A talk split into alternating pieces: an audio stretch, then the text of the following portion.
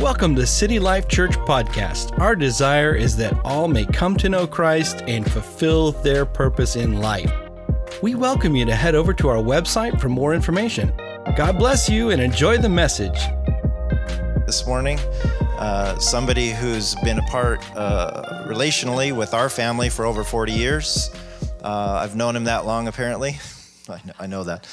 Uh, he and his wife, great people, great family, and uh, has uh, he'll share a little bit about his journey uh, with you. A great pastor, great prophet, uh, even a chaplain for many years. He taught a class that I attended in the police academy. It was great to see you there. It was a surprise visit, but that was great.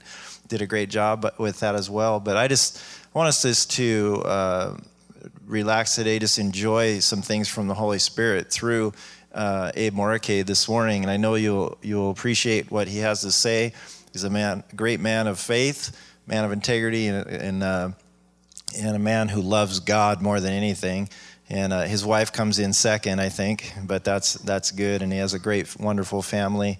And uh, so, Abe, would you come at this time and just share what God has put on your heart uh, for us this morning? Would you welcome Pastor Abe as he comes this morning? It's nice to come into the 21st century. Last week, Pastor Earl said he was pushing 100. I'm only pushing 70, so that's okay. I actually miss him this morning, but he's preaching in Shelton, uh, which incidentally, sometimes when we're not here, which we consider this our home church, we are uh, either ministering somewhere else or sometimes a family obligation, and on occasion, we even backslide and just don't come to church. now, you've never done that. I, I, know for sure, but, but it does happen. Um, as Pastor Steve was saying, we've known the Bradley family for, uh, I think it's like 42 years. It's been a long time. We have a long history together, fellowship together, been uh, in the ministers' uh, fellowship together, and also way before that, Northwest Pastors Group that was meeting in the Tacoma area.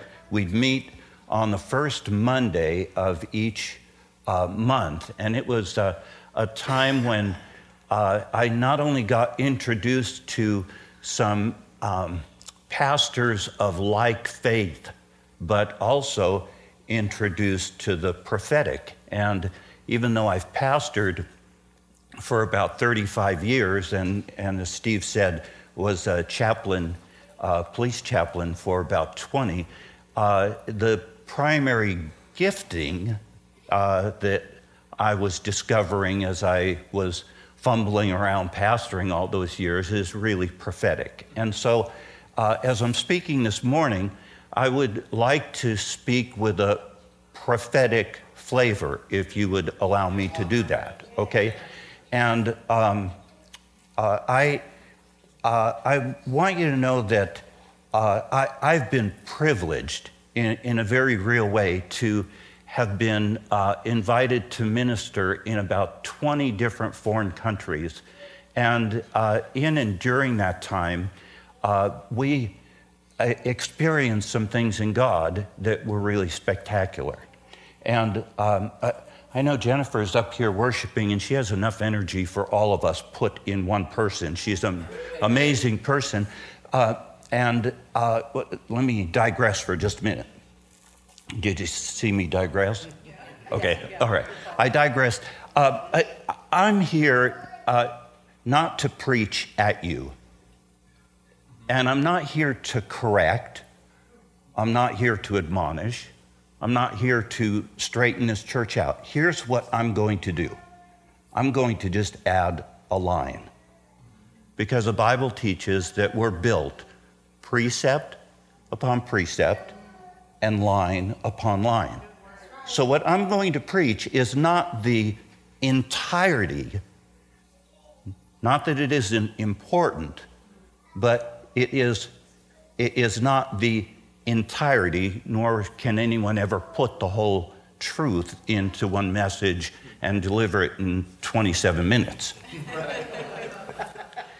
but uh, I saw some simplicity in the things of God in traveling around the world.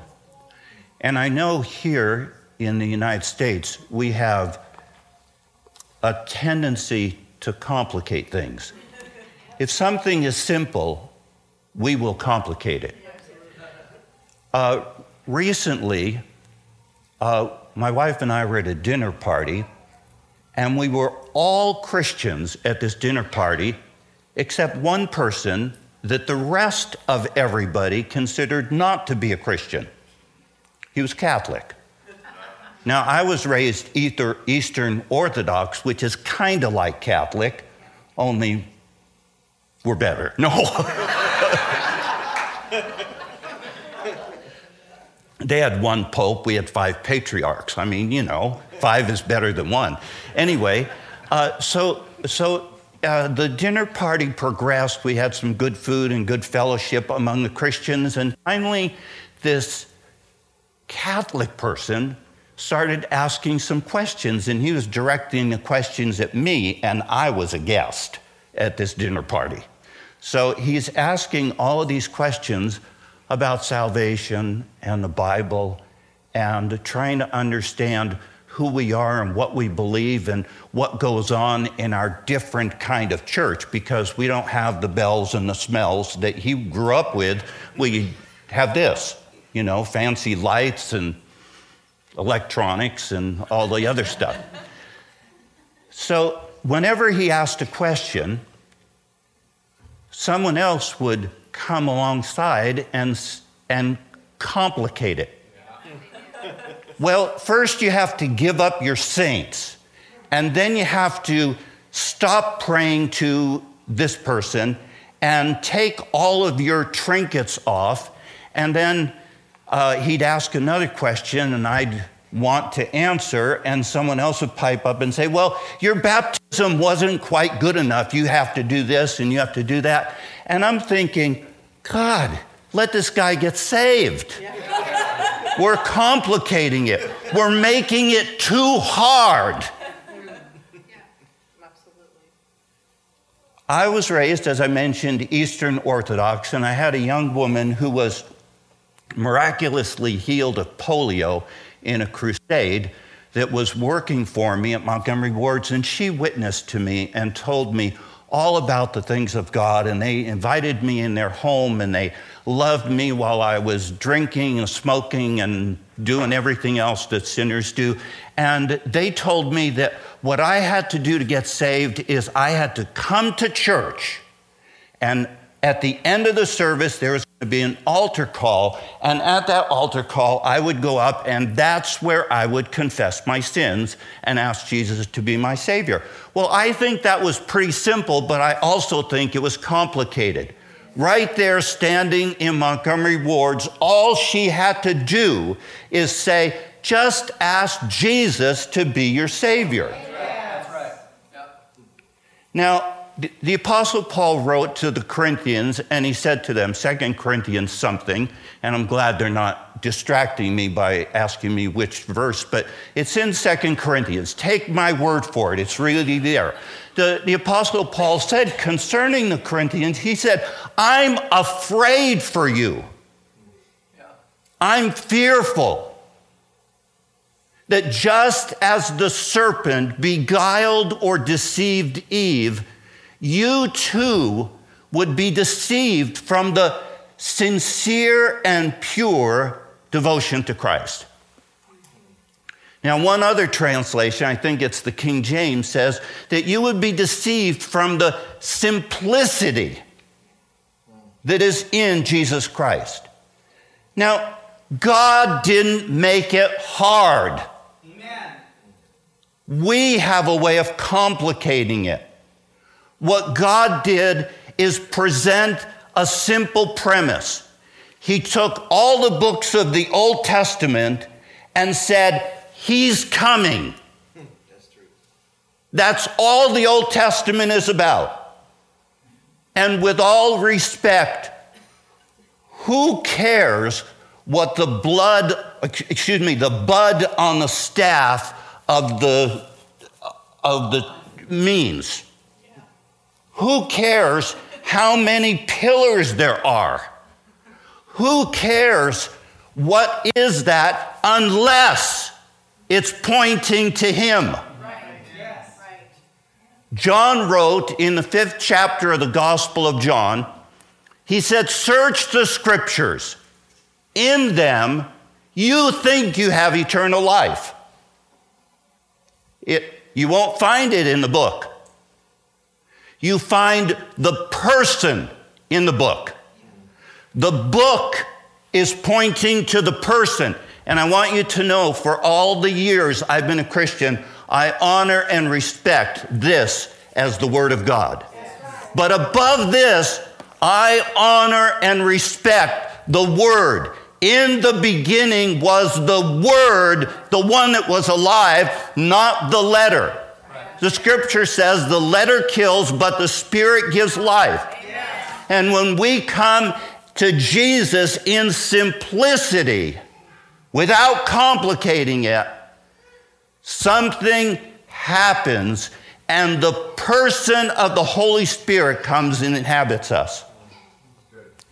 Way in the beginning, the angel spoke to Mary and says, You're going to have a child. And I know in one translation it says you'll call his name Jesus. But in another place, another gospel, it says you'll call him Emmanuel, which being interpreted means, does anybody know?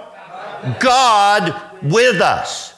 The whole program from Genesis to Malachi was pointing to him. He's going to be with you. Second Corinthians says, Come out from among them and be separate and touch not the unclean thing, and I'm going to receive you. And I'll be a father to you. You'll be my sons and daughters. The whole program was that God wanted to inhabit us. Mark, I think it's chapter 4. Jesus goes to a mountain and he says, I want you, you, and you to come. He called his disciples to him. When he called his disciples, he didn't say, I want to start a movement. He said, I want you to be with me. He said he called his disciples so that they might be with him. Not to start a movement, although something transpired, but to be with him. So, what is the point of it? The point of it Going back to the Old Testament, everything's pointing at Jesus, who had the privilege of being filled with the presence of God. Moses, the high priest, a prophet here and there, a designated person, but it wasn't everybody. When they wanted God, they either went to the mouthpiece or they went to the temple where the presence of God dwelt. It doesn't work anymore. We don't come here for God's presence. We don't go to some Christian Mecca for God's presence. We don't have to pray in a certain direction for God's presence. When you, as a believer, walked in this place, you brought God with you. I never, ever pray, oh, God be with us while we're here at dinner. Oh, God be with me while I'm traveling. He is with me. He promised never to leave or forsake us. So Jesus calls his disciples because there is going to be a transition. I want you to be with me. Part of the transition happened when Christ was crucified. The veil in the temple was split in two, and the presence of God left there, never to dwell in a building again. Never, ever to dwell in a building again because Jesus said, I want you, disciples, I'm calling you to be with me. Jesus said, maybe I'll turn to it, Gospel of John, chapter 14. If anyone loves me, we do. Amen? And like the song said this morning, nothing can separate us from the love of God. When we were at that dinner party, I kept saying to this man, forget water baptism, forget your saints, forget this, just love God. That's easy for a Catholic. You don't have to convince them that there's a God. You don't have to teach them about forgiveness because they know about that. And certainly you don't have to tell them about sin. They know all about sin. It's drilled in their head from catechism. Just love God. What's the consequence of loving God? You obey Him, you walk with Him. Somehow all the stuff fluffs off and you get a little closer. And what's the greatest commandment? They tried to trip Jesus up. We, we know by reading the scriptures, the greatest is love God with all your heart, soul, and mind. With all your energy, just love God. And the rest of it will take care of itself. You love God, you start reading His Bible, you learn more of Him, and then you'll get baptized. And then you will get filled with the Holy Spirit. And then you will walk with God. And then you will get along. And then all this stuff happens. It's real easy. So Jesus is saying here, because it's in red letters, I'm, no, I'm sure it's Him. It says in verse 23 If anyone loves me, he will obey my teaching, and my Father will love him, and we will come to him and make our home with him. Now, from there, it goes into chapter 15 of the Gospel of, of uh, John. And every time I have heard someone preach about the Gospel of John, chapter 15, it's painful.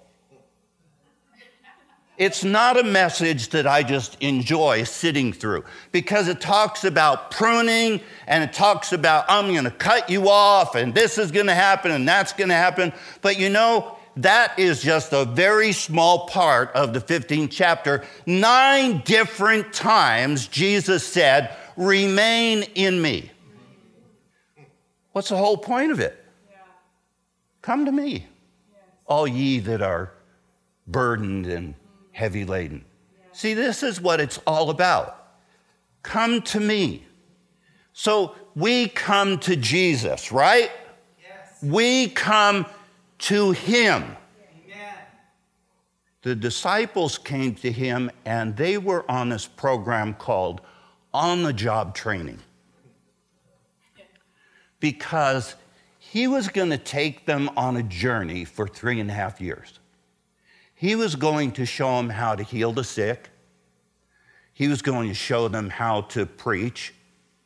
He's going to tell them the Beatitudes and what's most important. He's going to say, hey, watch me walk on water. He's going to, sh- he's going to show them how to trip up the Sadducees and the Pharisees. He's going to show them what it's like to be God in earth.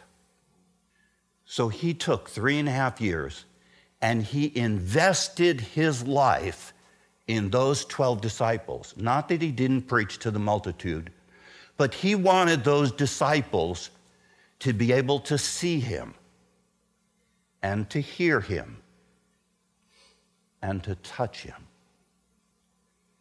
So, consequently, in the first chapter of the Epistle of John, he begins by saying, That which was from the beginning. Now, in my book, that's Jesus. Because Genesis 1, God said, Let us make man in our image. And I'm not here to give you the whole theology on the Trinity, but we believe in God the Father, God the Son, and God the Holy Spirit. And somehow, miraculously, they are three persons with distinct personalities, but they all are one. So John said, That which was from the beginning, which we have seen with our eyes, and we heard with our ears, and our hands have handled of the word of life. That is what we are declaring to you so that you can have a relationship with the Father. Now, Jesus said, If I be lifted up, I'll draw all men to me. I don't like that song. It's an old song based on a scripture. Because what Jesus was talking about was not, if you exalt me, I'm going to draw all men to you. He was saying, if I am crucified, if I'm lifted up on the cross, that is going to draw men to. You. So Jesus said, I'm going to go be with my Father, but I'm not going to leave you comfortless. I'm not going to leave you alone.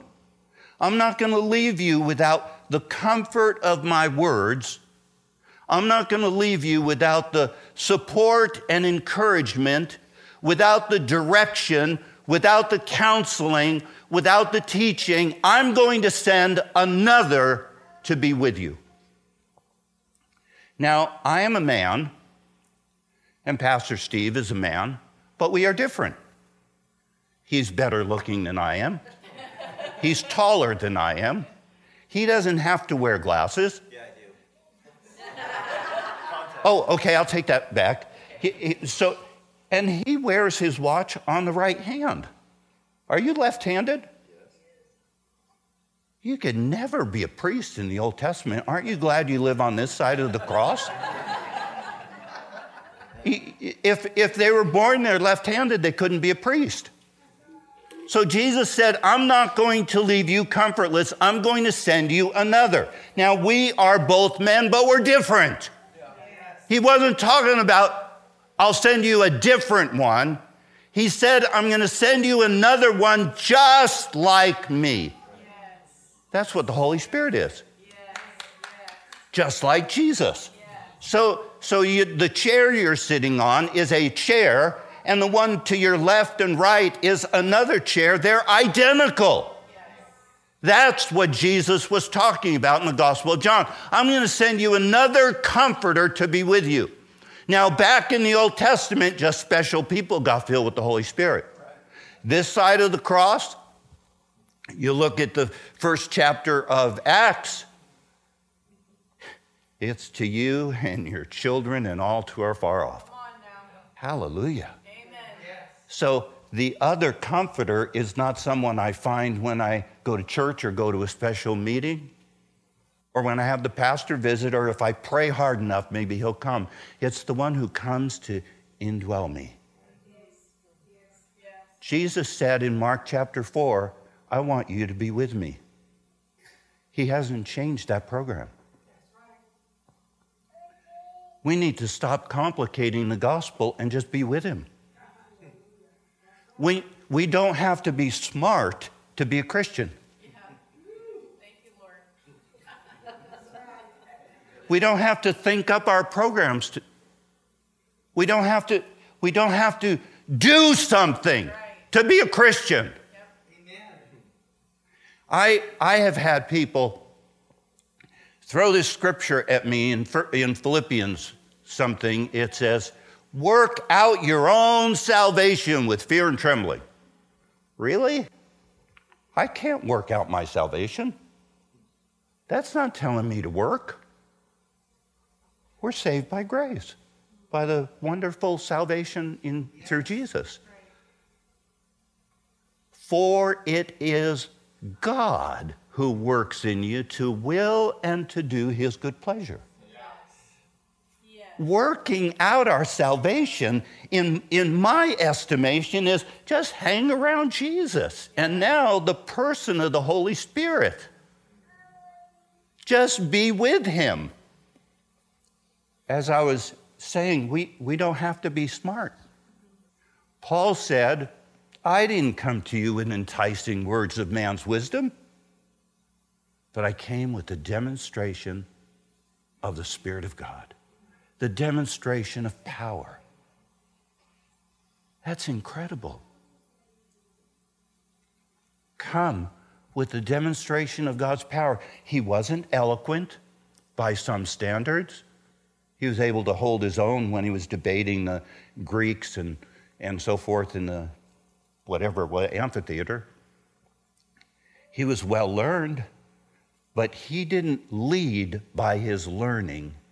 He led by the anointing of God or the presence of God in his life. That's what made the difference. Jesus is still saying to you and me, Be with me. This is what it's all about. Come be with me. You know, we don't even have to have new revelations.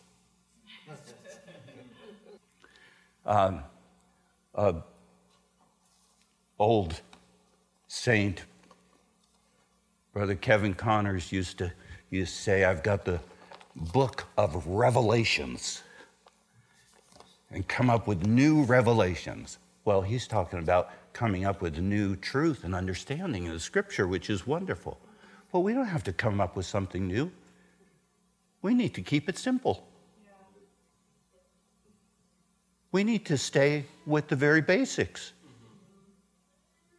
We, uh, Jesus said something. How am I doing time wise? I'm fine? Okay. Um, you know, one time a preacher took his watch off and put it on the pulpit. And someone back there said, Well, what does that mean? And the preacher said, Absolutely nothing. uh, anyway, um, uh, the truth in Scripture, as I mentioned before, points to Jesus. He was the way, the truth, and the life. In Acts, when the disciples were followers of Jesus, they were accused of being followers in the way because they wanted to be with him and they understood something dynamic happened in Acts chapter 1 and 2 when the presence of God came and dwelt there.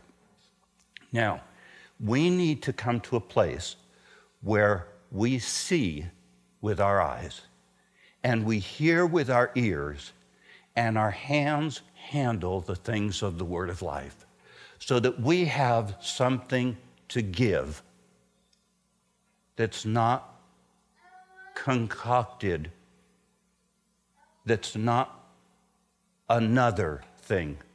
I, in, in 40 some years of being a Christian, I've been to a lot of conferences and presented with a lot of programs.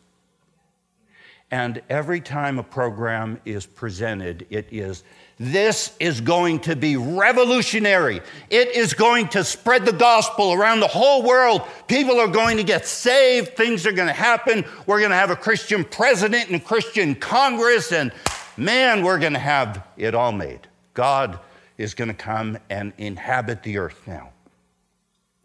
One time there was a program where uh, where they give you the addresses and the Bibles, and then you mail the Bibles. All you have to do is pay the postage. I can't remember how many thousands of Bibles our church mailed. You ever do that here? No. You saved a lot of money. Programs. If you use this particular evangelistic tool, you know what the program is? I didn't come with the enticing words of man's wisdom, but with the demonstration of power. Don't need the fancy electronics. Need God. Paul wrote after that, and he said, Eye has not seen, nor ear heard neither has it entered into the heart of man the things that God hath prepared for him. Now, if we stop there, folks, we will be very miserable. I mean, extremely miserable. I want my eye to see. Yes. I want my ear to hear. Yes. I want to handle the things of God yes. and the word of life. But Paul went on to say, but God has revealed it to us by his Spirit. So he doesn't leave us in despair. He leaves us filled with the presence of God so that when we go to work, we're bringing God with us. When we go to the grocery store, we're bringing God with us. When we're going to prayer, God is coming along. It's not praying with ourselves. So that we could hear what's the Spirit of God saying now, today, while I'm standing in line waiting for my pharmacy, my prescription to be filled and this woman standing there with this really, really sick baby. What are you saying, Holy Spirit? What do I do? When we're in the grocery line, and, and I just thought of this earlier, this happened to a woman in our church, in a grocery line, and, and the, the debit card or whatever this woman used for her baby food is rejected, what do I do? I reach in and pull out the money and pay for it. That's what the Holy Spirit says. Let there be some demonstration of the power of God. I was in a meeting in Africa. We were three hours late for this meeting. So there's about 800 or 1,000 people sitting under kind of a tent outside in the sweltering heat and humidity. And they're there waiting for us. So we come and we walk in the church, and, and whoever it was greets us and says, No, we have to feed you first. We're three hours late. These people, I mean, there's kids and people, all they're melting in this heat. Not as bad as we were melting, but somewhat. So we eat, an hour later, we go in there, and a man stands up he must have been in his 70s or 80s. And he had a can of dried beans. And he took that can and he just started shaking it like this, like your drummer uses once in a while, but it was a can of dried beans, not a fancy instrument. He shook it for about a moment, and then he said something and those 800 or 1,000 people erupted in worship. And the power of God and the presence of God and the anointing of God just flooded that place. They didn't have a microphone. They didn't have fancy electronics. They didn't have anything. They had a can of beans and they had a heart that had been in the presence of God. In the different places I've been at, one of the things I've seen is that the churches throughout the world are trying to copy the church of the United States of America, Western culture. And you know what? We're making them worse than we are. We're corrupting them in some ways. If I get a bigger speaker, if I have louder electronics, if we have more people in the front, then they'll worship. Well, they didn't need that in this African church. And then when the presence of God came down, that's when people started to be healed and delivered, and, and all kinds of things were happening. Another place I was at, and, and this was a, a group of pastors that came together, and they were sick and infirm and can't afford doctors and stuff. And then one guy walks up and he has a basketball for a stomach. His jacket wouldn't button. And the power of God healed him and he was able to button his jacket. Another person comes up with this goiter sticking out and, and God touches and heals them right in front of our eyes. Folks, that's what we need so that we are hearing what the Spirit of God is saying to us. He wants us to be with Him so that we could see and we can hear and we could touch and handle the things of God. These hands can't heal anybody. But when He tells us to lay hands on the sick, it's just in obedience that we do that, and He does the rest of the work. I can't convince anyone to get saved. But when I could simply tell someone, love God with all your heart, soul, and mind, then the Spirit of God has something to work with and take and convict them of their sin and convict of righteousness and convict of just judgment.